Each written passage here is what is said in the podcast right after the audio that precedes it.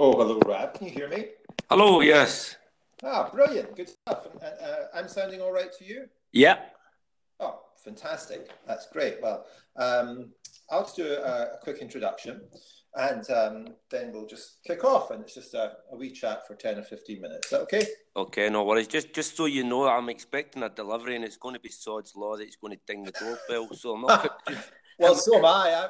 I I've got. Uh, I'm waiting for some sports shoes to be delivered. So um, uh, between two and six, they said. So yes. Well, anyway, if it goes, it goes. It's all right. We, we can edit this together afterwards, so it doesn't matter. It's fine. Okay, no worries. Uh, good stuff. Do you want to be Rab or Robert? Yeah, Rab's fine. Yeah.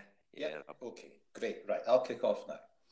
Hello and welcome to London Scots podcast. Today we have Rab Young joining us. Rab, where did you come from and how did you end up in London? So I'm from Rutherglen in the south side of Glasgow, uh, or we call it Ruggie. Um, so we were. I was living in Glasgow with my partner. Um, she actually got a job down in Southampton. Um, so it was easier for me to get work in London. Uh, I'm a civil engineer, so she was down in Southampton. I was working in London, living in digs. Um, so kind of used to go down at the weekend. She would come up. So eventually we kind of settled in Winchester. Right. So I, I, slightly cheat. I kind of get the best of both worlds now. and how was that when you first moved down from the uh, from the, the southern uplands, the sunny southern uplands of South Glasgow, down to uh, down to the, the, the big smoke? Yeah, it was great. I mean, I've always kind of been a city person. I, I love Glasgow and I love just how kind of busy things are. Um, so when I came down to London, it was kind of 10 times as busy. Um, so I absolutely loved it. It was great. Huh. And where were you staying when you first moved to London? Um, my first job I did was actually Wembley Central. Um, I do quite a lot of work for Network Rail. Yeah. Uh, I've worked on the underground, the overground. Um, Wembley had not long opened, uh, the stadium, uh, and they had to upgrade Wembley Central. They were actually going to close it. They weren't going to allow to use it for events because of the lighting. So I actually did a, a, lighting job in Wembley Central. It was the very first job I did. Uh, so, so yeah, it was up north, North London. Uh, and what struck you about London when you first moved down? You say you you like cities. You come from a big city or the biggest city in Scotland, and, and you like the hustle and bustle. What did anything strike you differently about London? I think I think the main thing was it was just there was so many people from around the world. I, th- I think when I was working in in Glasgow, I walked all around Scotland on the railway most people were from that area. Mm. Um, if you're working in Glasgow, a lot of people were from Glasgow. You would get the odd person. When I came to London, it was almost the opposite. It seemed that there was nobody from London. Mm. Um, it was just everybody from all around the world, which was great. Yeah, yeah. It can sometimes be a bit hard to find an Indigenous Londoner in London. D- definitely. I, th- I think I've found them over the years. I, I think a scaffolding seems to be where they're at. If you get any scaffolders and they all seem to be Cockneys, so that, that seems to be where they are. It's really great though when you when you do meet a genuine Londoner, and, and uh, it's uh, I mean they're very they, I mean like most people from all over the world, they tend to be very nice and very pleasant and have a good sense of humour. I absolutely agree with that. Definitely, I, I would say almost certainly. Um, you know, sort of the, the total diamond geezers, as they say. Well, yeah, yeah. I mean, I've, I've worked with quite a few, and and uh, in fact, I, I, you know, from Edinburgh, but they they remind me a bit of um, Glasgow folk. Actually, I mean, I, I don't know if it's stereotypical, but I find Glasgow folk generally more open and more friendly. I'm going to annoy everybody in Edinburgh now, but I, I find them more chatty, uh, apart from anything else. Yeah, yeah, I think if you go into pubs in Glasgow, people would just kind of spark up a conversation. Um, I, I, think if you try that in London, they think that you want to be their best mate or, or you're after something. Yeah. Um, but in Glasgow, it's just a thing. It's just a little casual chat. It's just, it what, just, just what people do. And how long have you been down south for?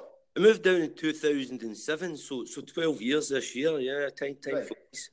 Wow, so that's quite a long time. And yeah, and you'll you'll go back to Scotland every now and then or so? Now and again. I used to go up a bit more. Um, I used to drive, but I kind of given up with the driving. I kind of fly up now. Yeah. Um, yeah, I was up in Scotland a couple of weeks ago. Went on holiday up to the Outer Hebrides.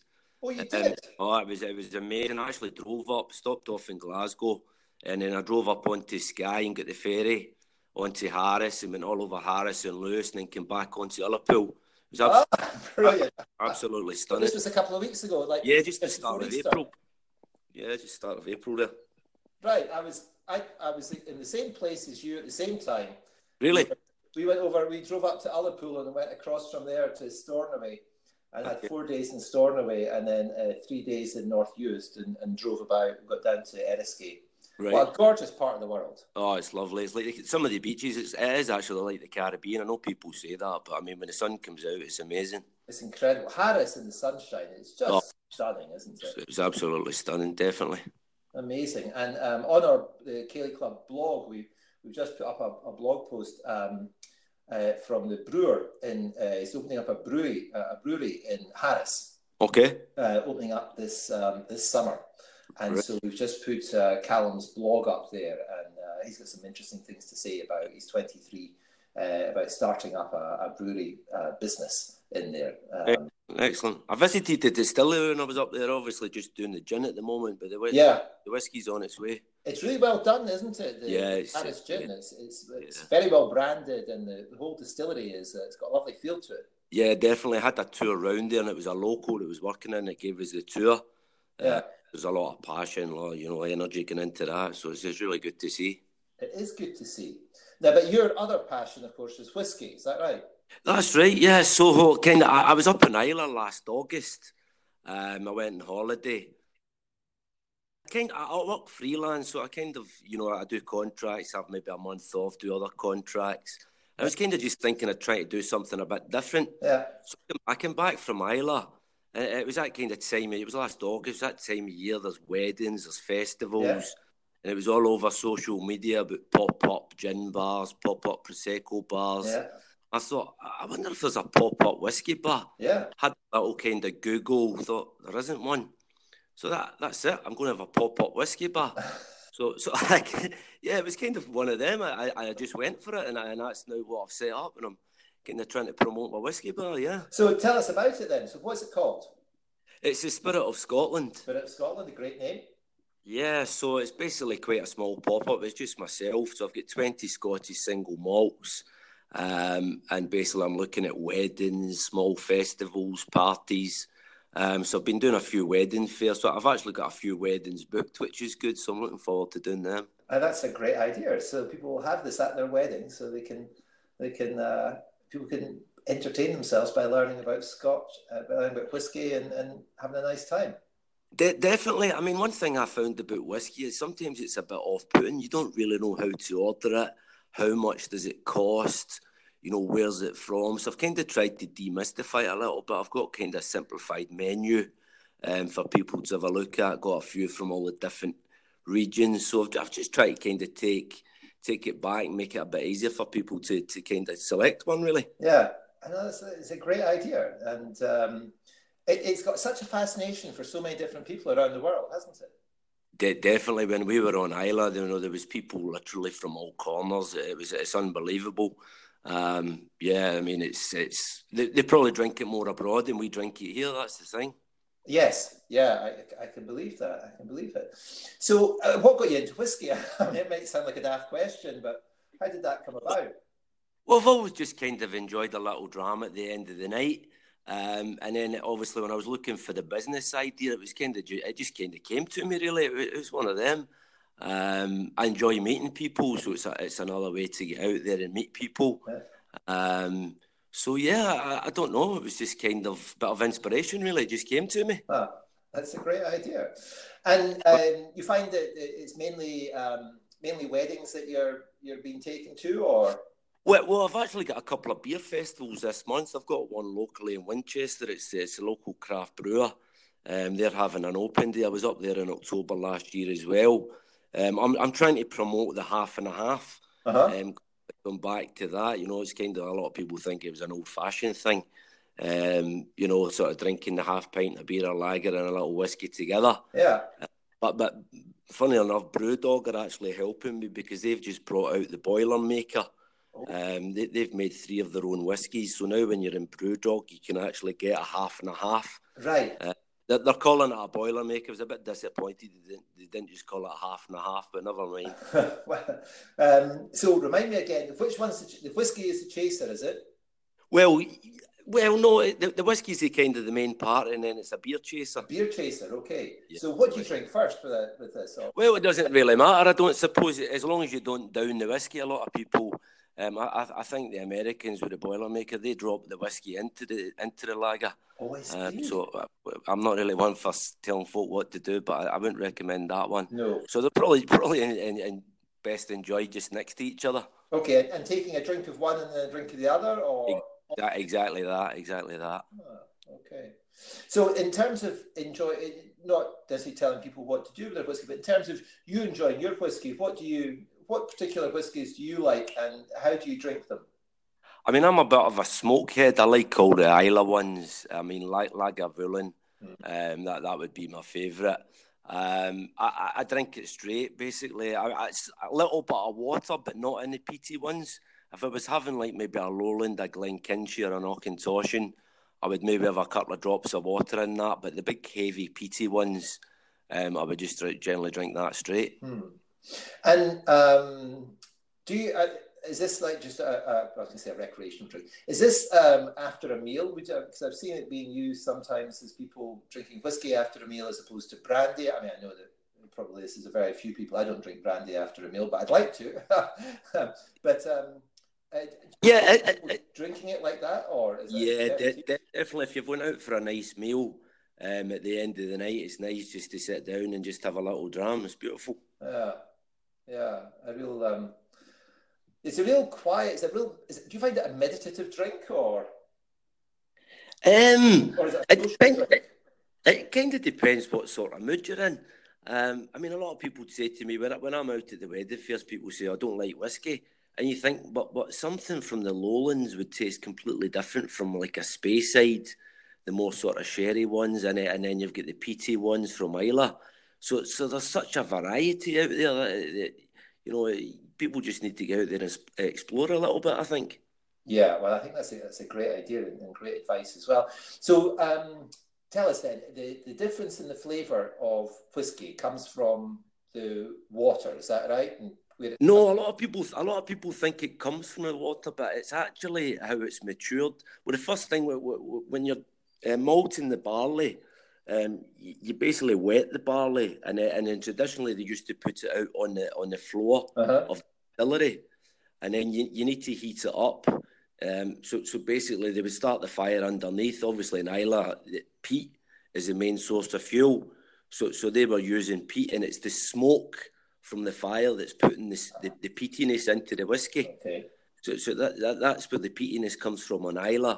Speyside is very famous for a sort of more sherry Christmas cakey, traditionally they would be using old sherry casks um, to mature the whiskey. So, so that's where it's taking the flavour. A lot of people use old bourbon casks, so it's, it's taking a lot of the flavour out, out of the barrel. Right, right. Um, I remember going to a, a, a cooperage in, um, where was it now? It was near Rinny or Riney, I'm not quite sure, in Aberdeenshire. Okay. And uh, just watching them create the, the casks uh, was quite something. Oh yeah, it's phenomenal. I've never actually been to one, but I've seen a few videos. It's such a skilled job. It's a really skilled job, and just watching how fast that they work, and um, it's terrific. You know, they're constructing these casks, uh, either repairing old ones or, or, constructing new ones, and yeah. watching it, the firing of it all, and the, the, oh, it's just it's an incredible job. Yeah, it's quite a spectacle. Yeah, wow, and quite an industry. Of course, a huge industry for Scotland, and I believe whiskey accounts for something like a, is it a quarter of the whole of the food and drink exportation of the UK overall? Yeah, I, I could. I, I, don't know the figures, but I could definitely believe that. Huh. Well, um, so uh, let's come to what you do in your spare time then, when you're when you're not um, sampling whiskey or not um, encouraging others to sample it. What do you get up to? Um, I quite like a little walk down the beach, being so close to the south coast. Um, I like to get down to Bournemouth or around these parts, go for a long walk in the beach. Yeah.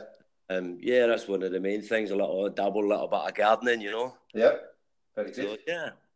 And uh, now it's our joke or app time. So you are going to tell us a joke or tell us about an app that you use that you find kind of indispensable. Um, I think I need to go for the, the, the, the guy walks into a baker's and he points at the counter and he says, Is that a donut or a meringue? And the baker says, No, you're right, it's a donut. Very. I, I, don't care how many times I hear that joke, that always makes me laugh. Rikki Fulton, I, I, I, use it at any opportunity I, I can get. what was it? Was it Rikki Fulton that published that that, uh, that made it famous, or I'm not sure actually who was the first person to say that. I, am not too sure. Well, anyone that's listening in, do drop us a, a note to uh, or on Twitter or something like that, and let us know who was that. Brilliant. No, that's a terrific joke. Terrific joke to end on. Right, listen, it's been a real pleasure talking to you, talking about whiskey, and uh, good luck with the Spirit of Scotland. Uh, where can where can we find you on the web? Yeah, so I've got a website www.it's the-spirit-of-scotland.co.uk. That's great, and you're also going to be doing some uh, Airbnb experiences. Is that right? That's right. Yeah, it was actually yourself that put me on to that. Funny enough. Um, I, am doing two experiences. Uh, they're, they're, fairly new Airbnb experiences. Um, so, so I'm doing a nighttime one in London, um, which is basically taking people. It's, it's a Scottish night out, basically. So it's taking people round a few pubs in Camden, uh, and then coming across to the Ceilidh. Um, so, so that, that that's one of the experiences, and then there's a daytime one where we'll be walking around central London, looking at a few Scottish landmarks and then dropping into a few pubs to try a few whiskies. Very nice. That sounds great. Good. Yeah. Um, because actually, I think the, the, the kind of the, if you look at it, the Scottish market in London, it's kind of under catered for. And um, and we were up when we were up in Lewis and Harris and that. Um, I was thinking, you know, it must be quite difficult at times for you know, so many tourists come to Edinburgh and so many of them stick around the Royal Mile and that's that's the whole taste of Scotland. You know, a lot of people don't get further afield. Yeah. In fact, a lot of tourists, of course, just come to London. They never even come to Scotland. And uh, actually to be able to give people a chance to have a little taste of Scotland in London is a really nice thing to do. So yeah, uh, I mean, I've been to the Ceilidh a few times. I used to be the kind of um, sort of uh, in work when we were organising nights out. I used to have to usually organise them, so it was one of the Burns night ones down at um, Hammersmith. Took, I, I, took everybody down. It was a bit of a night had down there, so yeah. Good for you, brilliant. Well, listen, great talking to you. Um, we look forward to your experiences, and you've got a couple of free tickets for the Ceilidh Club anytime you want to use them. That's brilliant. Thanks very much, Ed. Well, listen, pleasure talking to you. Have a great day, Rab. Take it easy. Thanks. Cheers now. Bye. Cheers.